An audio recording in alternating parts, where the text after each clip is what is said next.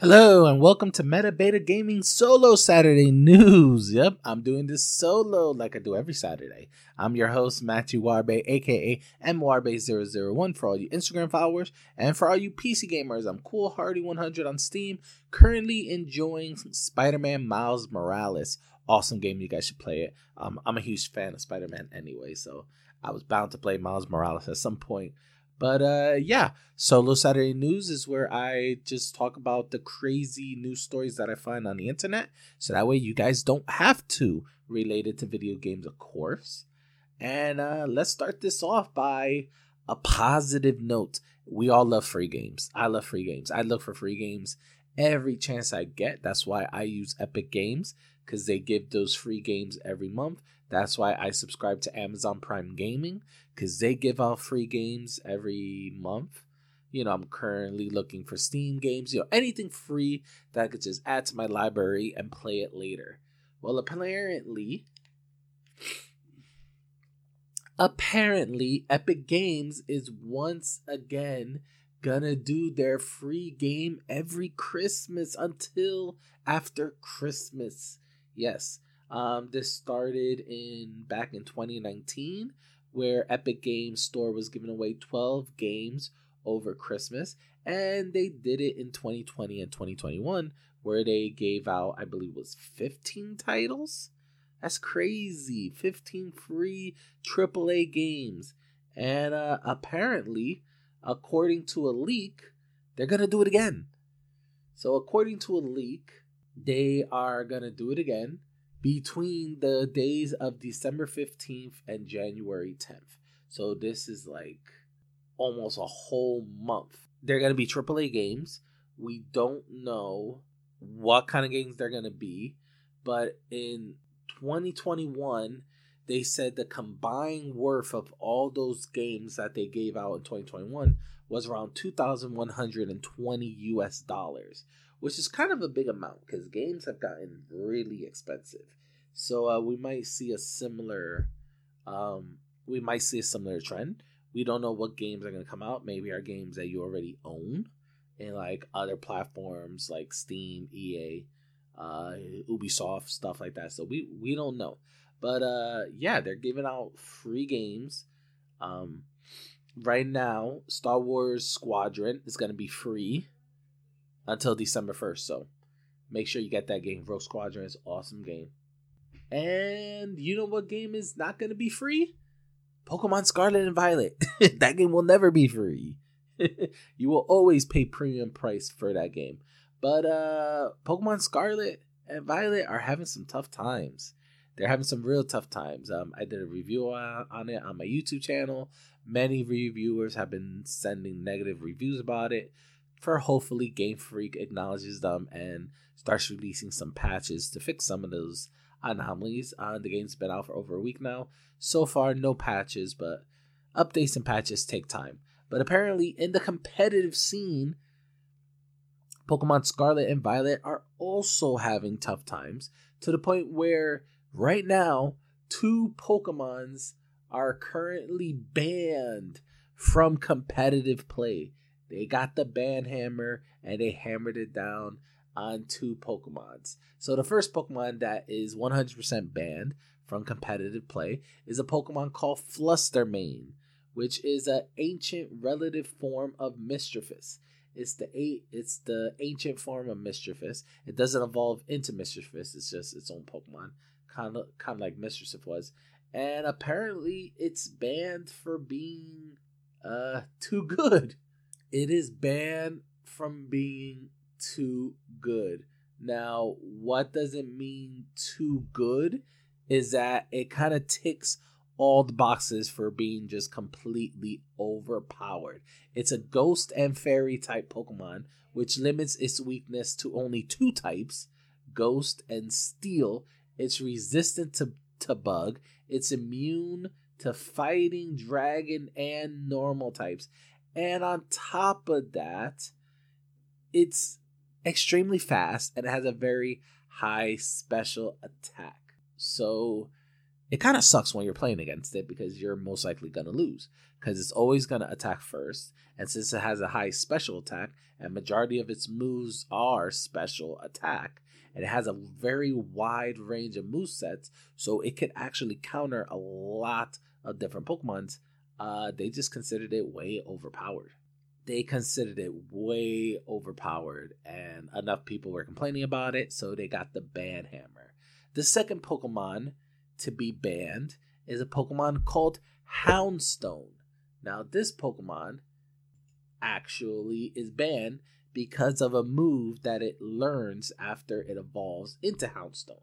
So, uh, the Pokemon, the first Pokemon is called a Greavard, and when you level it up at night, and once it gets past level 30, at night it will evolve into Houndstone. Now, Houndstone, when it evolves, learns a move called Last Respects. Now, Last Respects, it, eh, on the surface, it doesn't look like a powerful move. It's pretty standard as a base attack of 50, has a base power of 50, but here's where it gets overpowered. Now, Last Respects special ability states that while its base power is 50, its base power increases by 50 for each Pokemon in the user's party that has fainted. So that means that if all five of your Pokemon's fainted and your final Pokemon is actually Houndstone and you use Last Respects, so your Pokemon's power, it's 300. Okay, 300 essentially. And since this move, and since this move has a hundred percent accuracy, it's not gonna miss. It is not going to miss at all. So you're pretty much gonna hit every single time. And it's a special attack, which many Pokemons don't have uh, very good defense against special attacks. So you're gonna be killing a lot of people. Like their Pokemons are gonna faint like crazy. And since Houndstone is the only Pokemon so far, Scarlet and Violet, that learns this move, they decided to not ban the move, but ban the Pokemon all together. Yep. They decided to ban the Pokemon altogether. So right now in competitive Pokemon play, Fluttermane and Houndstone are the first two Pokemons to get the ban hammer. That is crazy. Already we're getting bans in Pokemon Scarlet and Violet. And not player bans, but bans of Pokemon already. I mean, every Pokemon generation, there's Pokemons that are just considered way OP. You can't use them at all, either because of their move sets or just their stats. So it's understandable. It's understandable. But uh yeah, moving along. Wow not not that much news today. I think it's because of the holidays, maybe. But uh, yeah. So moving along, we got Battlefield 2042. A lot of people are saying this game is finally good. The game is finally good. It's finally classified as a good game after a year of updates and patches and three seasons into the game. Many players have finally considered it good and finally recommending it to uh, new players that have just started playing the game. And there was a huge steam, there was a huge Amazon sale on actually Black Friday where uh, I think this game was like ten dollars for like PS4, Xbox One, PS5, and Series X. So um yeah, finally this game is finally player playable. Yeah, um, there's a Kotaku article about it and it's basically saying the last time we took a look at Battlefield 2042, the online shooter was just in a poor state. This is probably why I didn't buy the game at launch because the game just did not look polished, and a lot of people actually uh, told people to just not buy it. But um, yeah, a year later, almost to the day, a year later with three major seasons and a whole bunch of patches, uh, they're finally saying this is how the game should should have been at launch, which is kind of crazy. Like we are reaching now a point in video gaming where games lately have just been releasing in just such a piss poor state. Look at Cyberpunk 2077. Look at Pokemon Scarlet and Violet. Look at um, you know, Bayonetta three with its poor performance. Look at Battlefield twenty forty two. I mean, look at Modern Warfare 2 that just came out. That game has bad performance issues and glitches. I mean, games now are more into we'll release it, we don't care, we're going to make our money and we'll patch it if if uh, we feel like it. Like that's the state of video gaming right now. It's people are at fault, consumers are at fault, developers are at fault. Everybody's at fault here for letting this happen. So, you know, everybody is at fault. And right now it's been stated in terms of Battlefield 2040 2042 is that um, this is pretty much a case of the pandemic and investors trying to push the game as quickly as possible to make their money. Now, apparently, there's going to be one last season, the season four update, and hopefully, that season four update will bring the game finally to a close of its playable status. Now, I don't think this game's available in China, but uh, yeah, China is showing signs that it's easing up on their video game restrictions now. I think me and Paris did it, and me and me and Paris did a did an episode on this uh, gaming ad- addiction and the whole crackdown that China's doing on video games in general. Now, me and Paris were talking about China. If you guys are not familiar, la- I believe it was last year. China completely overhauled um, the, the the way minors play games online. So uh, China basically put a mandatory ban on minors playing video games pretty much on the weekdays, and they were only allowed to play um, three hours online on the weekends, Friday, Saturday, and Sunday. And to make sure that they are following the rules, many video game companies actually required facial recognition to verify that you are an adult before um, the game will be even allowed to boot and you're allowed to play it. That is crazy. That is crazy, but that's the world we live in. But that's the world we live in. You know, China is cracking down on gaming addiction. They're cracking down on it. And as crazy and extreme as it is, uh, China says that it's working. China says that kids are doing better in school, grades are going up, blah, blah, blah. Don't know how well we could verify this, but uh, if you're taking China's words, it's actually going well. And uh, it's going so well that China is actually easing up on the restrictions and they allowed 70 games to be published and and uh, sold in China. Now, if you guys are not aware, for a game to be sold in China, it has to be approved by the Chinese government and everything before it it gets sold. So uh, yeah, seventy new games. Um, China just reopened that I believe in April.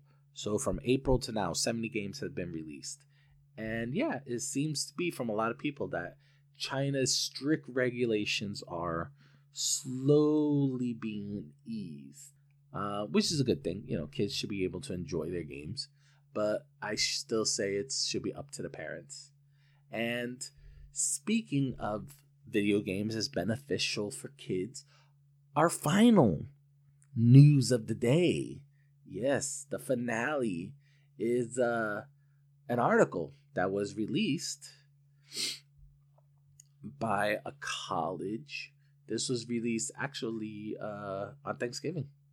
this was released on Thanksgiving. And apparently, St. Edward's University has done a study saying that kids who play video games for at least two hours a day improve their relationships, improve their social, their uh, social activities, and more. They become very resilient. Um, this they don't say actually the ranges of ages, but one of them was a 17 year old. And apparently, with the studies that they shown, according to the American Psychological so- Associations and many other studies, uh, playing video games for kids for at least two hours a day actually help kids with their problem solving skills, actually help kids increase their increase their capacities to think about objects in a three-dimensional space. Wow, I actually did not think about that. Um, strategy video games such as role-playing games and some of those other games actually improve a child's problem-solving skills, which actually has shown of them improving their school grades the following year. It also helps enhance a child's creativity. And one of the doctors say it triggers something in the brain that makes you feel more reactive and more snappy. One of the kids that was in the study. And also, it shows that it helps improve a child's social awareness and help them become more social a lot of kids, you know, they meet their friends online, they play online games, and then they go out and they become social outside, um, outside of the gaming space. One of the one of the child gamers says says that he met his girlfriend while playing online, which is actually very cool. um, do bear in mind that they do have a warning. Um, they say anybody under the age of 13 should not be playing games for more than nine hours a day due to the fact that it could link them to social and behavioral problems. So, uh, yeah, video games are good for kids. now tell that to the politicians. Video games are good for kids.